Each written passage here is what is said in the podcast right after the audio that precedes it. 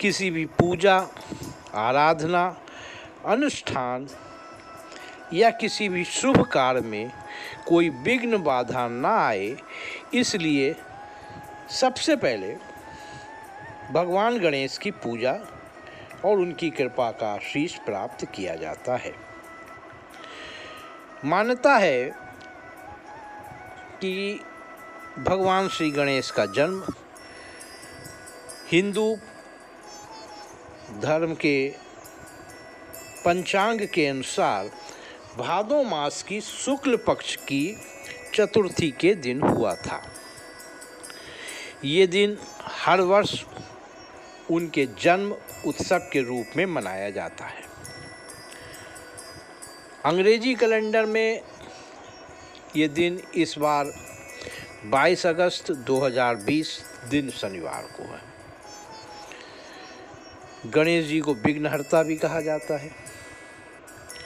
गणेश जी अपने भक्तों के सभी कष्ट और विघ्न और बाधाएँ दूर करते हैं, ऐसा माना जाता है।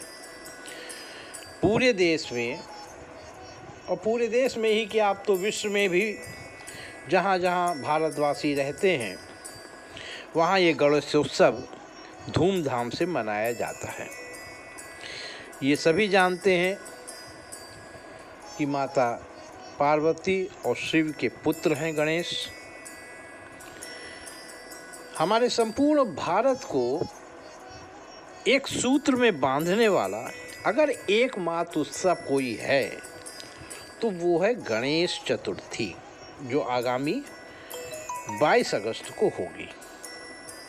ये एक राष्ट्रीय एकता का ज्वलंत प्रतीक बन गया है, क्योंकि इसको सभी धर्म के लोग बहुत ही खुशी और उल्लास के साथ मनाते हैं।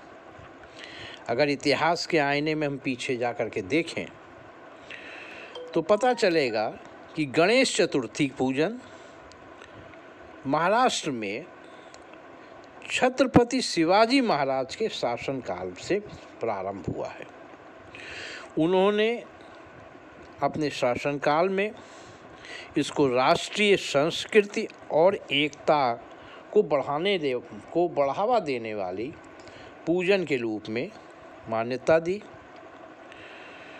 पेशवा साम्राज्य के पतन के बाद गणेश पूजन एक राष्ट्रीय पर्व के जगह व्यक्तिगत और पारिवारिक उत्सव के रूप में मनाया जाने लगा। अठारह की असफल क्रांति के बाद, एक बार जब भारत में फिर बिखराव की स्थिति पैदा हो गई थी, तब लोकमान्य बाल गंगाधर तिलक जी ने सब पूरे देश को, पूरे भारतवर्ष को अंग्रेज़ों के खिलाफ आंदोलन में एक सूत्र में बांधने के लिए इस गणेश उत्सव को घरों की चार दीवारी से बाहर निकालकर सामाजिक और राष्ट्रीय पर्व के रूप में में स्थापित किया था, ताकि जो धर्म धर्म, वर्ण, जाति की व्यवस्थाओं में लोग उलझे हुए थे, वो सब इस उत्सव में एकता सूत्र में बंध जाए। और अठारह सौ तिरानवे से माना जाता है कि गणेश पूजा एक राष्ट्रीय रूप में विधिवत मनाई जाने लगी।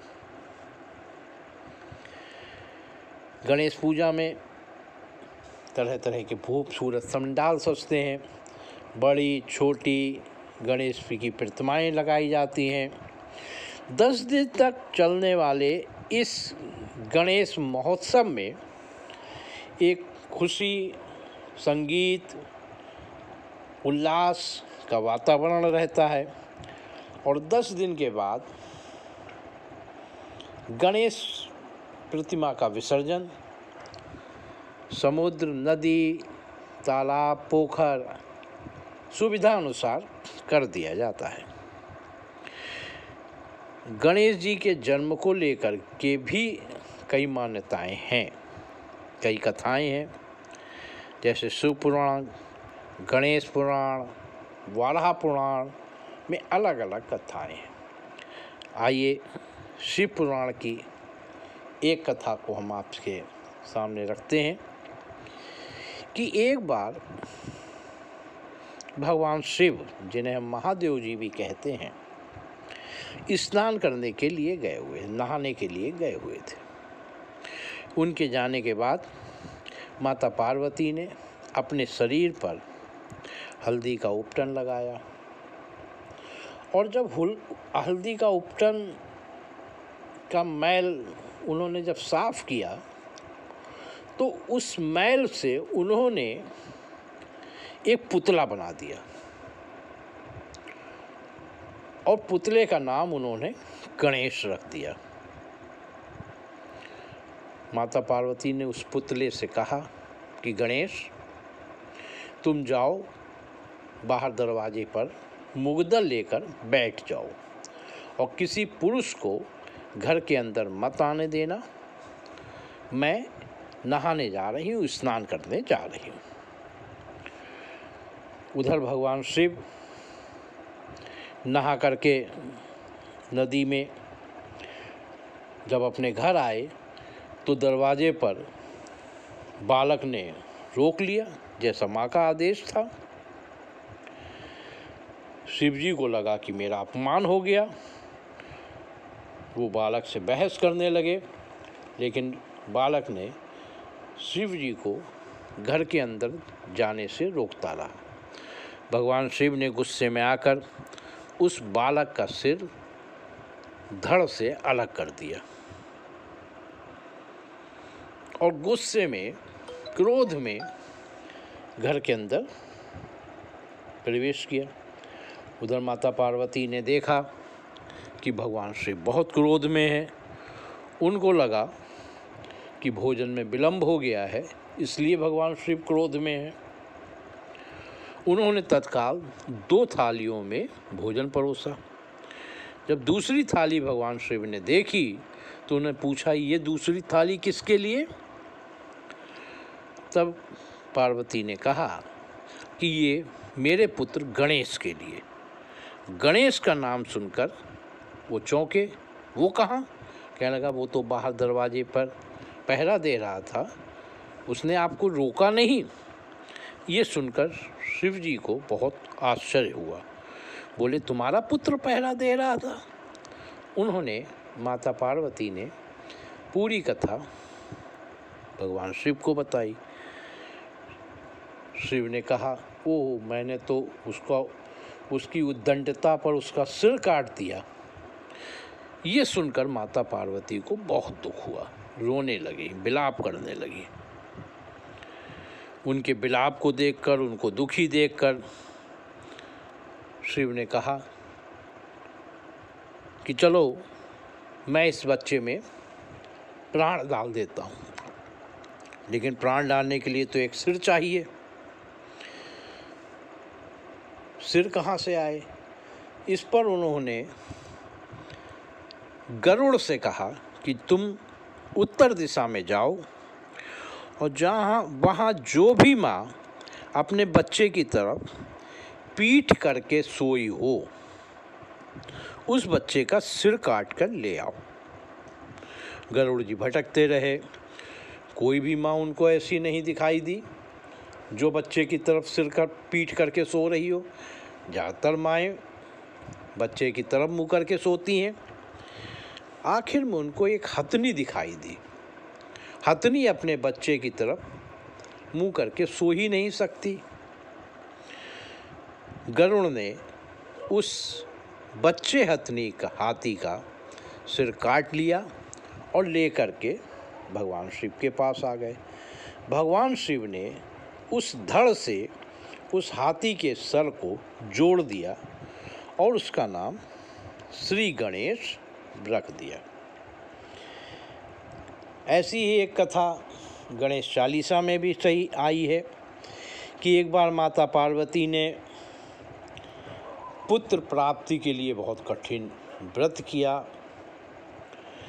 इस व्रत से खुश होकर, प्रसन्न होकर गणेश ब्राह्मण जी का रूप बनाकर आ गए और उन्हें माता पार्वती को वरदान दिया कि बिना गर्भ धारण किए मैं आपको एक दिव्य और बुद्धिमान पुत्र के रूप में प्राप्त हूँ माता पार्वती ने अंदर जाकर घर में देखा कि पालने में एक बालक विराजमान है।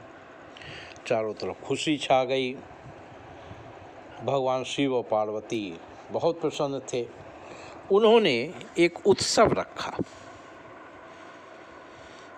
हर तरफ़ से देवी देवता, सुर, गंधर्व, ऋषि मुनि उस उत्सव में बुलाए गए। सभी देवता खुशी खुशी उत्सव में शामिल हुए। शनि महाराज भी आए। माता पार्वती ने शनि से प्रार्थना की कि आप चलकर बच्चे को देखिए और उसको आशीष दीजिए। भगवान शनि जानते थे कि मेरी दृष्टि जिस किसी पर पड़ती है, उसका कुछ ना कुछ अनिष्ट हो जाता है। वो बालक शिव गणेश को देखने से बच रहे थे। परंतु पार्वती को ये अच्छा नहीं लग रहा था। उन्हें लग रहा था जैसे आज शनि को ये खुशी नहीं हुई।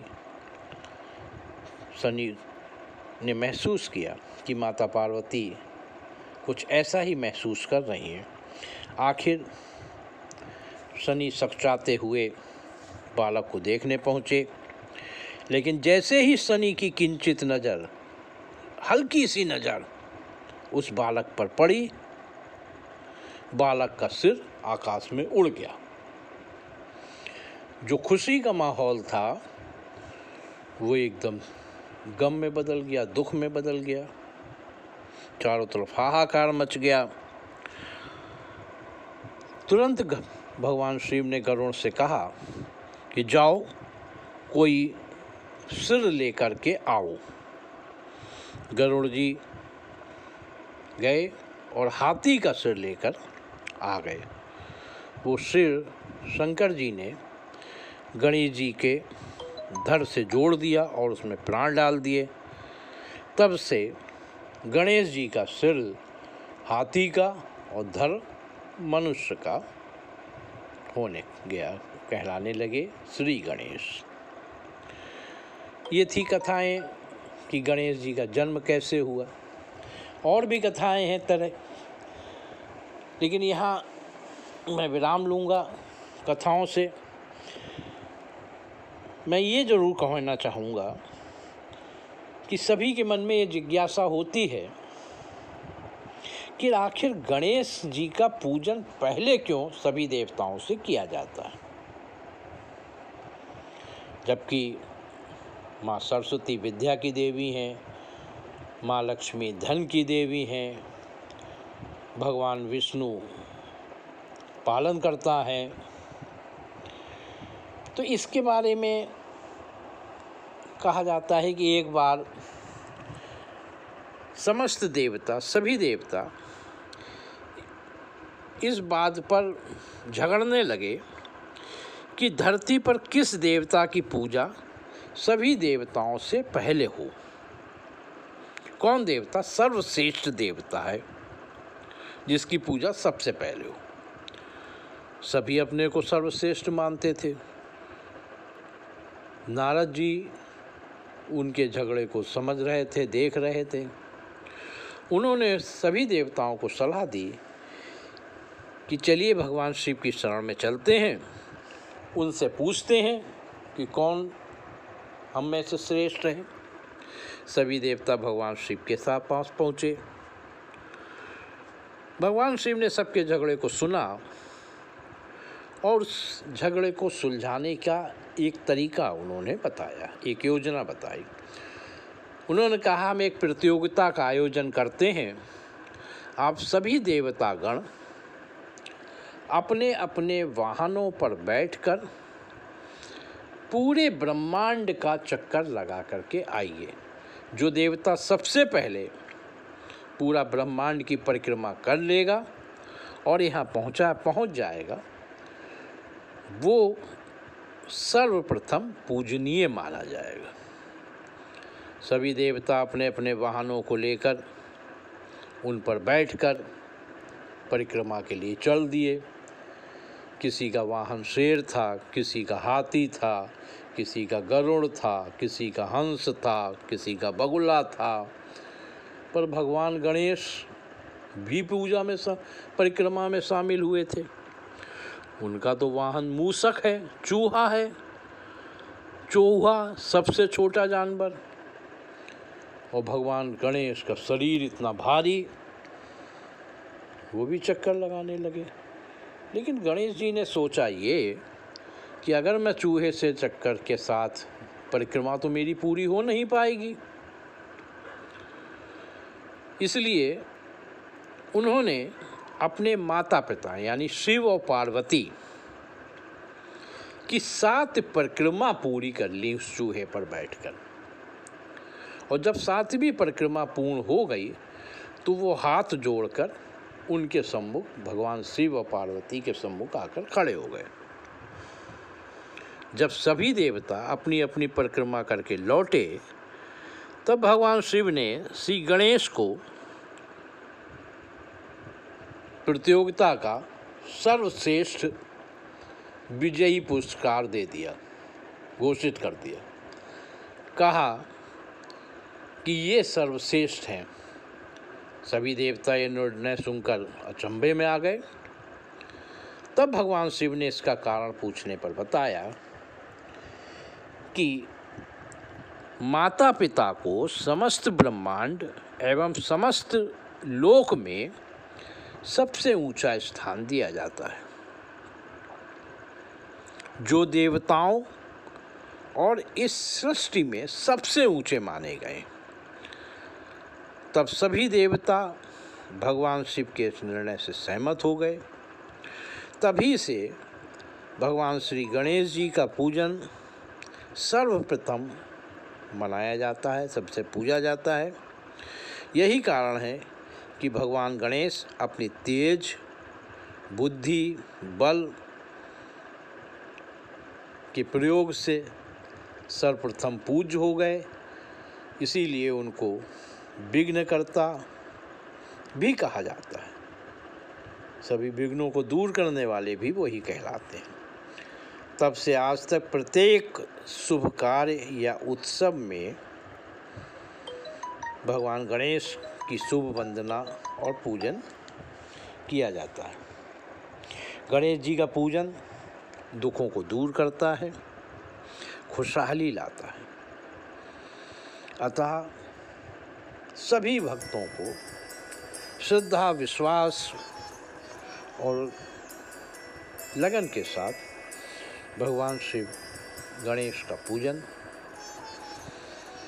ज़रूर करना चाहिए। बोलिए गणपत महाराज की जय।